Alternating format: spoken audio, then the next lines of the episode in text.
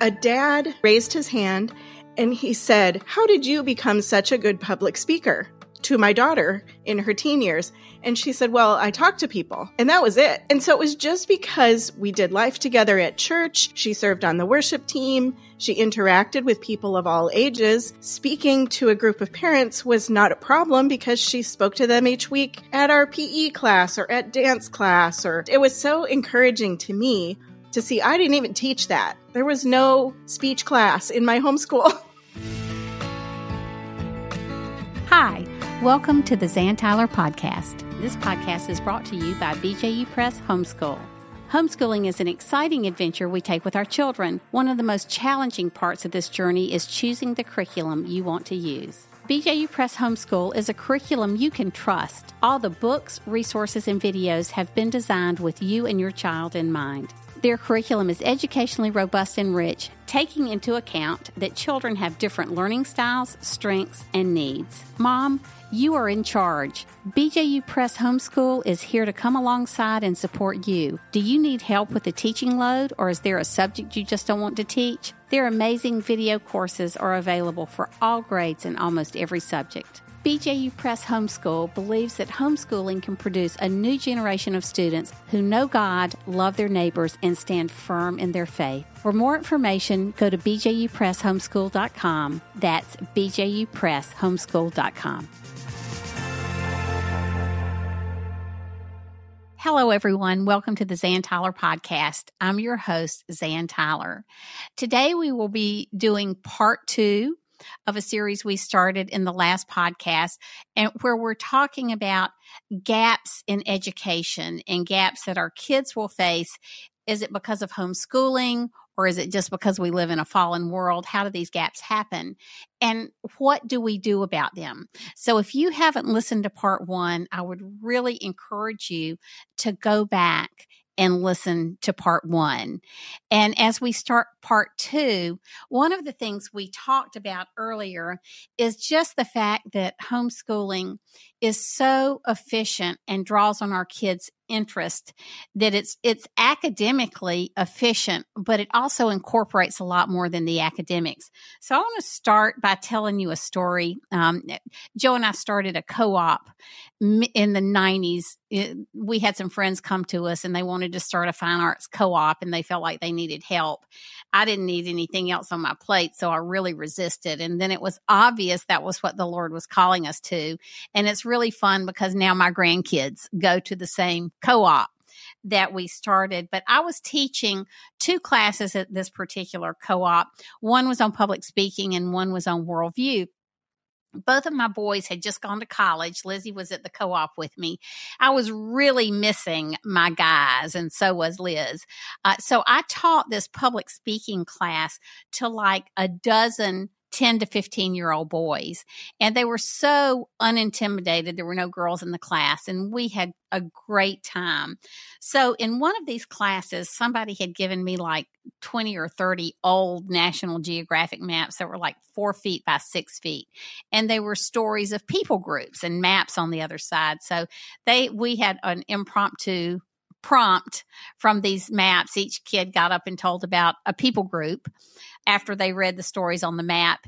And at the end of our class, I had about two seconds to get ready for the next class coming in, and I'm trying to fold up these 20 maps, and I have no spatial relationship skills, and they're huge maps. And one of the uh, one of the kids, 13 year old Shane, came up to me and he said, "Miss Tyler, I can fold up those maps." I said, "Go for it." So he takes all these maps and folds them up in about two minutes. And whereas when I folded them, they were like three inches thick. Now they were sleek little folded maps again. And I said, Shane, honey, how did you do that? He said, Miss Tyler, you got to fold them the way they're bent. And it was really interesting because I was doing a, a, a book study by Chuck Swindoll at the time. And he uh, was talking about Proverbs 22 6. Teach a youth about the way he should go. Even when he is old, he will not depart from it. Swindoll says we might paraphrase the verse to read adapt the training of your children so that it is in keeping with their individual gifts or bents, the God given characteristics built in them at birth. When maturity comes, they will not leave the training they have received. And so, as homeschooling parents, we really do have the joy of working with God in our homeschooling to figure out what our kids' bents are. And so, it's it's really education based on relationship. We study our kids, we become students of our kids, and we understand their interest. And then we have a, a relationship, we have a, a, a, school course that's not just based on fact, but it's also based on relationship, which I think is really a powerful formula for education. And so, one of the things Nancy and I want to talk about today in discussing gaps, because we talked a lot about gaps in education last week, uh, there are gaps and there can be gaps in our kids' lives in terms of relationship, and there can be gaps in their lives in terms of faith. And these are gaps that we address every day as homeschooling parents that may never be addressed in an institutional school. So our focus today is going to be on, you know, on relationship building with our kids and on faith building with our kids. So, Nancy, um, tell me some, just tell tell our listeners how your relationship with your girls really impacted the way you homeschooled. Well, it's so interesting because when they were little, we started with one of those grade level packaged curriculum that is all workbooks. And I discovered very quickly that that was not the best fit for my girls. I figured out how to adapt what we were using. So instead of writing the answers in the workbook, I would ask them, Tell me about that passage you just read in history. And we had some really rich dialogue. And I feel like it was actually more rewarding than them just sitting down and reading and writing the answers. But it helped me to kind of see like there was a gap between the way I was teaching them and the materials I was using and the way that they learned best. And my girls are both hands on learners and they're very artsy and they love to create things and they love to engage and interact with what they're learning. And so it helped me to kind of step outside that curriculum box and look for resources that best fit their needs. And it's amazing how even it's not about the curriculum. Curriculum is just a tool, and it's an amazing tool, but it's how we apply it, how we use it, how we structure our day, and how we interact with our kids too. If it's, you know, I was talking with a mom one time, and this broke my heart a little bit, where she was telling me what a hard time she was having homeschooling her son. And as I asked her more questions, I found out that, you know, she said, Well, I send him to his room every day with his workbooks. And then when he's done, he brings them to me. And I thought, you know, to be so isolated and have no interaction as you're learning, you can use workbooks and textbooks and curriculum in a way that is relational. And so it was good to talk with her because she kind of the light bulb came on. But it did make me sad that her son was so resistant to learning because he was just go to your room and sit at your desk all by yourself. Um, but my the most important thing to me is that God fills in the gaps. You know, we do our very best with what we know in the moment. We walk out the faith that we have, we operate in the knowledge we have, but we trust Him to guide us and lead us and direct us. And He really does fill in those places where we've had a blind spot or we missed something. You know, I, one of the things you talked about in our last podcast on this is just following your children's interest. And so I think that relationally, when we're in tune to our children, we know their learning styles, we know their interests, it really does strengthen our relationships. One of the things that we've been talking about is just the importance of relationship. And as Nancy and I have talked with each other, when I was a home a young homeschooling mom, I wish somebody had given me permission that the relationships with my children are really foundational. Now, I knew that and we spent a lot of time together and I loved my children, but it didn't keep me from worrying. You know, were they getting enough? Were there gaps? Those types of things. So I just want to encourage you that your relationship with your children will live on way beyond their school years. And it's okay to take a day off and focus on relationships and just enjoy being with your children. The other place where I think homeschooling shines is just in terms of teaching our kids life skills, whether it's carpentry skills or, you know, whether it's balancing a checkbook. So I want to read you guys a quote from John Taylor Gatto. John Taylor Gatto was um, one year uh, named as the New York State Teacher of the Year which when you think about all the public school teachers in New York, thousands of them, that was quite an honor. The day after he won that honor, he resigned as a teacher in the Wall Street Journal. And he said, I can no longer be part of a, pro- profession that I feel like uh, harms children at times. So, this is a quote from him that's one of my favorite quotes ever. And he says, In centuries past, children and adolescents would spend their time in real work real charity, real adventures, and in the search for mentors who might teach them what they really wanted to learn. A great deal of time was spent in community pursuits, practicing learning how to make a home, and performing dozens of other tasks ne- necessary to becoming whole men and women. But the children I teach have no time for these pursuits. After television, now it would be screen time, schooling, sleeping, and eating, they have only about nine hours each week to spend on growing up.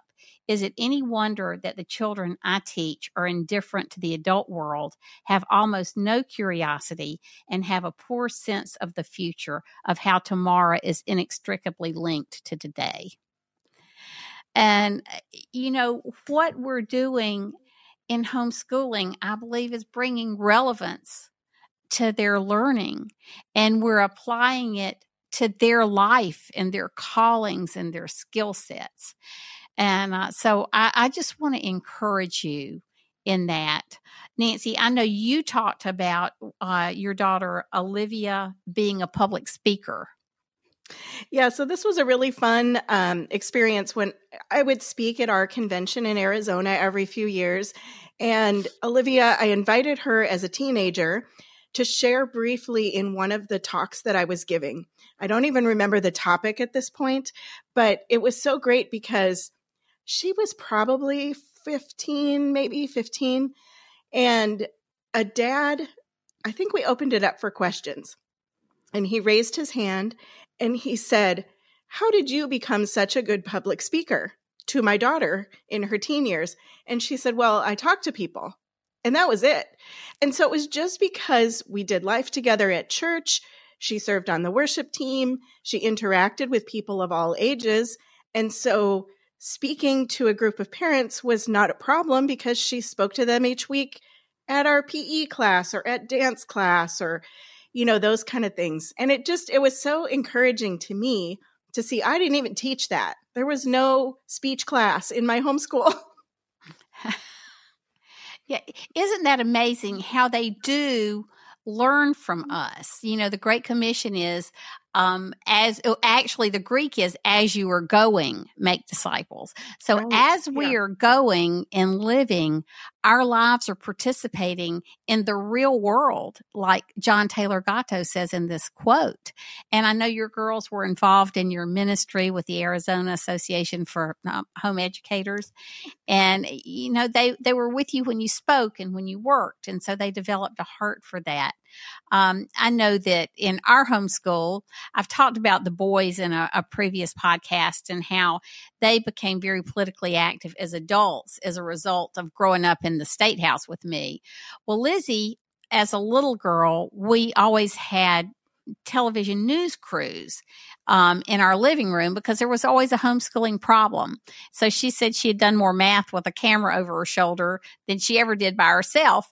And, but she really saw the power of the media to make an impact on the way issues are framed. And so she had, she was very involved in the fine arts. She was Annie one year in our community theater production of Annie. And, and she looked at Joe one day and she said, you know, dad, I know a lot of struggling artists and actors. Now this is just community wide. And she said, there's got to be a use for this skill set I've gained in real life and so she she really decided she was interested in journalism.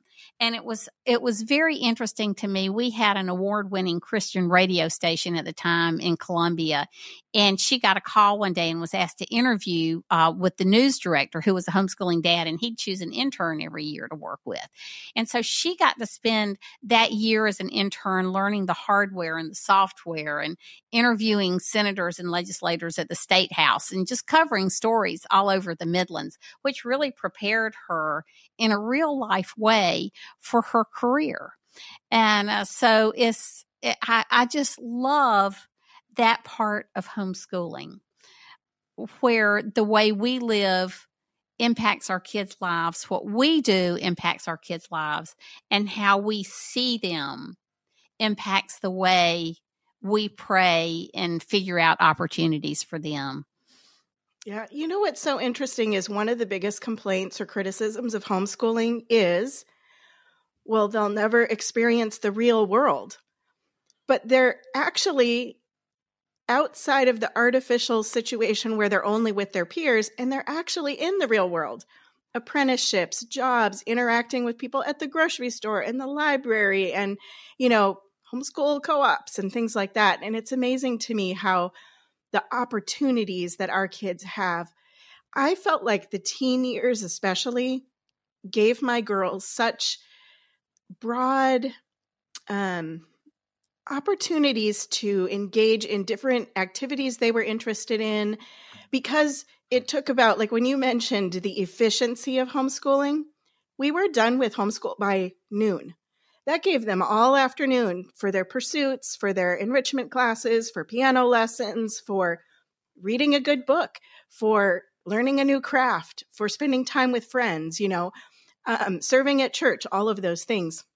And i just love that it it gives us we have so much more room in our days um, and we're walking alongside them like they're learning as we do life together listen that that is so so powerful so i want us to move a little bit now into discussion of faith and homeschooling, you know, I don't think anybody would argue that our kids' faith is not being strengthened in public school settings. Now, I, I do know we have friends at church; their kids are in public school and they're walking with the Lord.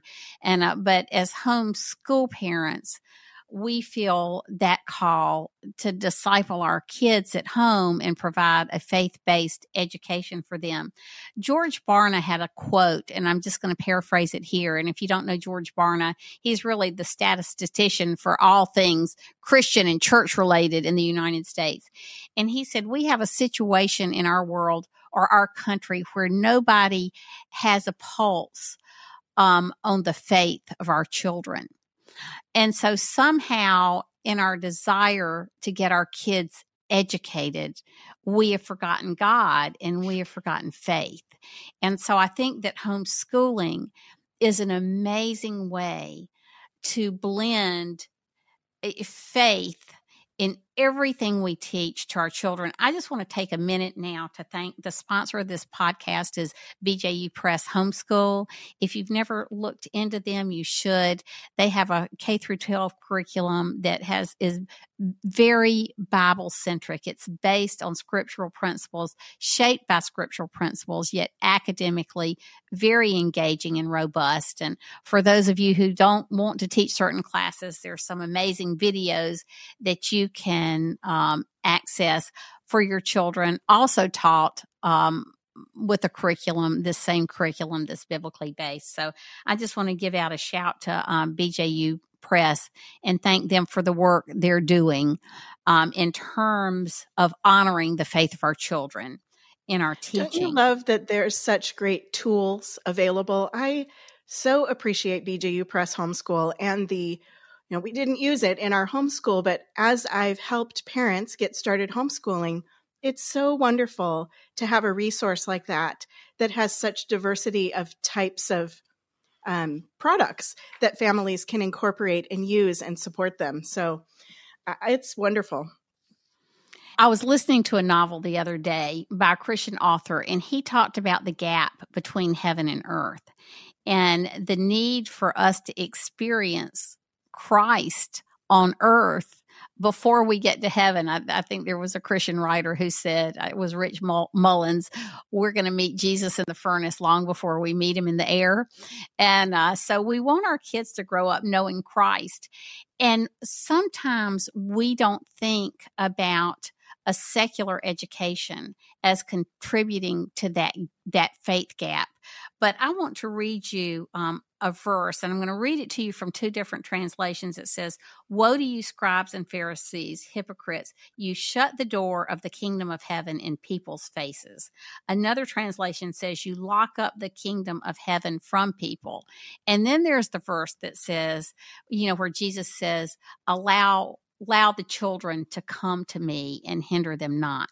So we want to make sure in our homeschooling that we are uh, we are opening the doors to heaven for them of course only jesus can do that but that that that is our goal is that they know christ they love him and that their faith is nurtured in the educational process. So, Nancy, you want to talk about that for just a minute? I know that was your goal too with your kids. You know, it is, and it's amazing how we can get in our own way um, and want the best for our children. It's easy to think that homeschooling, the option of homeschooling, is the solution. If we just bring our kids home, but but we have to be so much more intentional than that. It's not just that they're out of a school and they're in our home. It's that we are ourselves as moms and dads walking with the Lord, spending time in prayer, reading the word. Does our life reflect, you know, the love of our Savior? Are we representing him well? Because our kids are watching us. They're like little mm-hmm. sponges and tape recorders, you know, and if we're quick to anger or whatever, they pick up those habits too. And so it just made me so mindful of you know, my kids were with me 24 7 and they were watching me. And I wanted to be so careful that, not that I was perfect because I failed in a million ways, but God is big and He fills in those gaps. But we want to do our best. I, wa- I didn't want to be impatient or rude to my children because I didn't want them to be impatient or rude or lack a work ethic or, you know, everything we do as parents, we're modeling a walk with the Lord. Mm-hmm. And that was my heart for my kids that they would grow up and have their own relationship with the Lord, not just because they grew up in my Christian home where we went to church each Sunday, but because they encountered the living God and they wanted to know him for themselves. You know, we've been talking about a lot of gaps. I have to talk about gaps in parenting for a minute because um, one of my epic failures came during a season in life. Both of my boys were at Covenant College, and I was still homeschooling Lizzie. She was like in the seventh grade when they both went to school. And my older son, Ty, had a really unfortunate incident where um, we have migraines where we lose our vision sometimes. And he took a new medication. And after taking that, his vision never came back in that right eye. And uh, miraculously, a year and a half later, he did, but I didn't know that was going to happen. And so, for some reason, this was a really dark, dark period for me spiritually. Now, Ty had, in situ- had embraced the situation with faith much more than I did. So, Lizzie and I found ourselves doing a lot of car schooling that year, driving up to Covenant, taking Ty to doctors and hospitals appointments, and just spending time with him. He didn't want to come home. He wasn't depressed. And so, all the doctors said, if he's not depressed, let him figure out how to live his life with one eye. But one night, we were all spending the night together in Chattanooga in a house that somebody had at Lookout Mountain had let us use. And so we were um, about Lizzie was sleeping with her brothers because she missed them so much. So she comes and gets in the bed with me at two o'clock in the morning, and she says, "Hey, mom, I've been appointed by the family to ask you a question." And she, I said, okay, Lizzie, shoot. I'm thinking, you know, this isn't going to be good. She said, Mom, you've always taught us that God is good and God is sovereign. And we're just wondering when you're going to start living that way again. Wow. And, you know, there was a part of me that wanted to yell and scream. This is my son. At the time, we really didn't know um, the doctor had suggested that Ty might have a terminal illness that was causing his body to shut down a nerve at a time, and it had started with his eye. So we really didn't know what we were looking at. And I wanted to yell and scream, This is my son. And if I want to be depressed, I'm going to be depressed. But it it's just like you said, our children are watching us all the time. And they need to know that in the hard times and in the good times we trust god.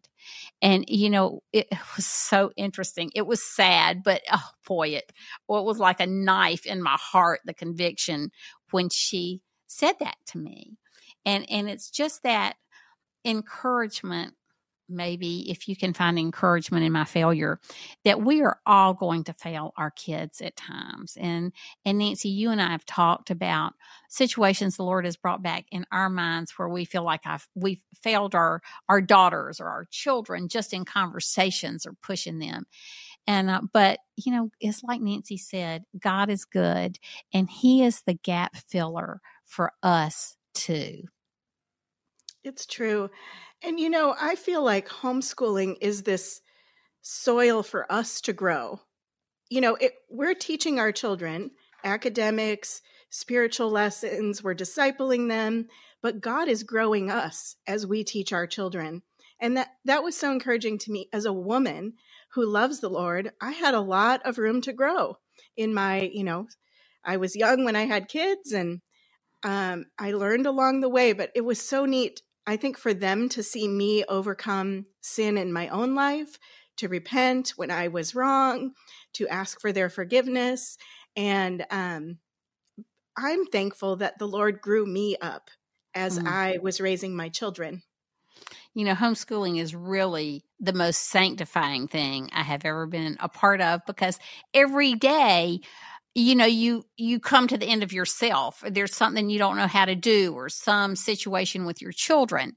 And um it really does i mean it really did keep me on my knees i will yes. say that. It kept me trusting christ. Well we have had such a good time um being with y'all these past two podcasts and just really kind of bearing our hearts and souls to you about gaps.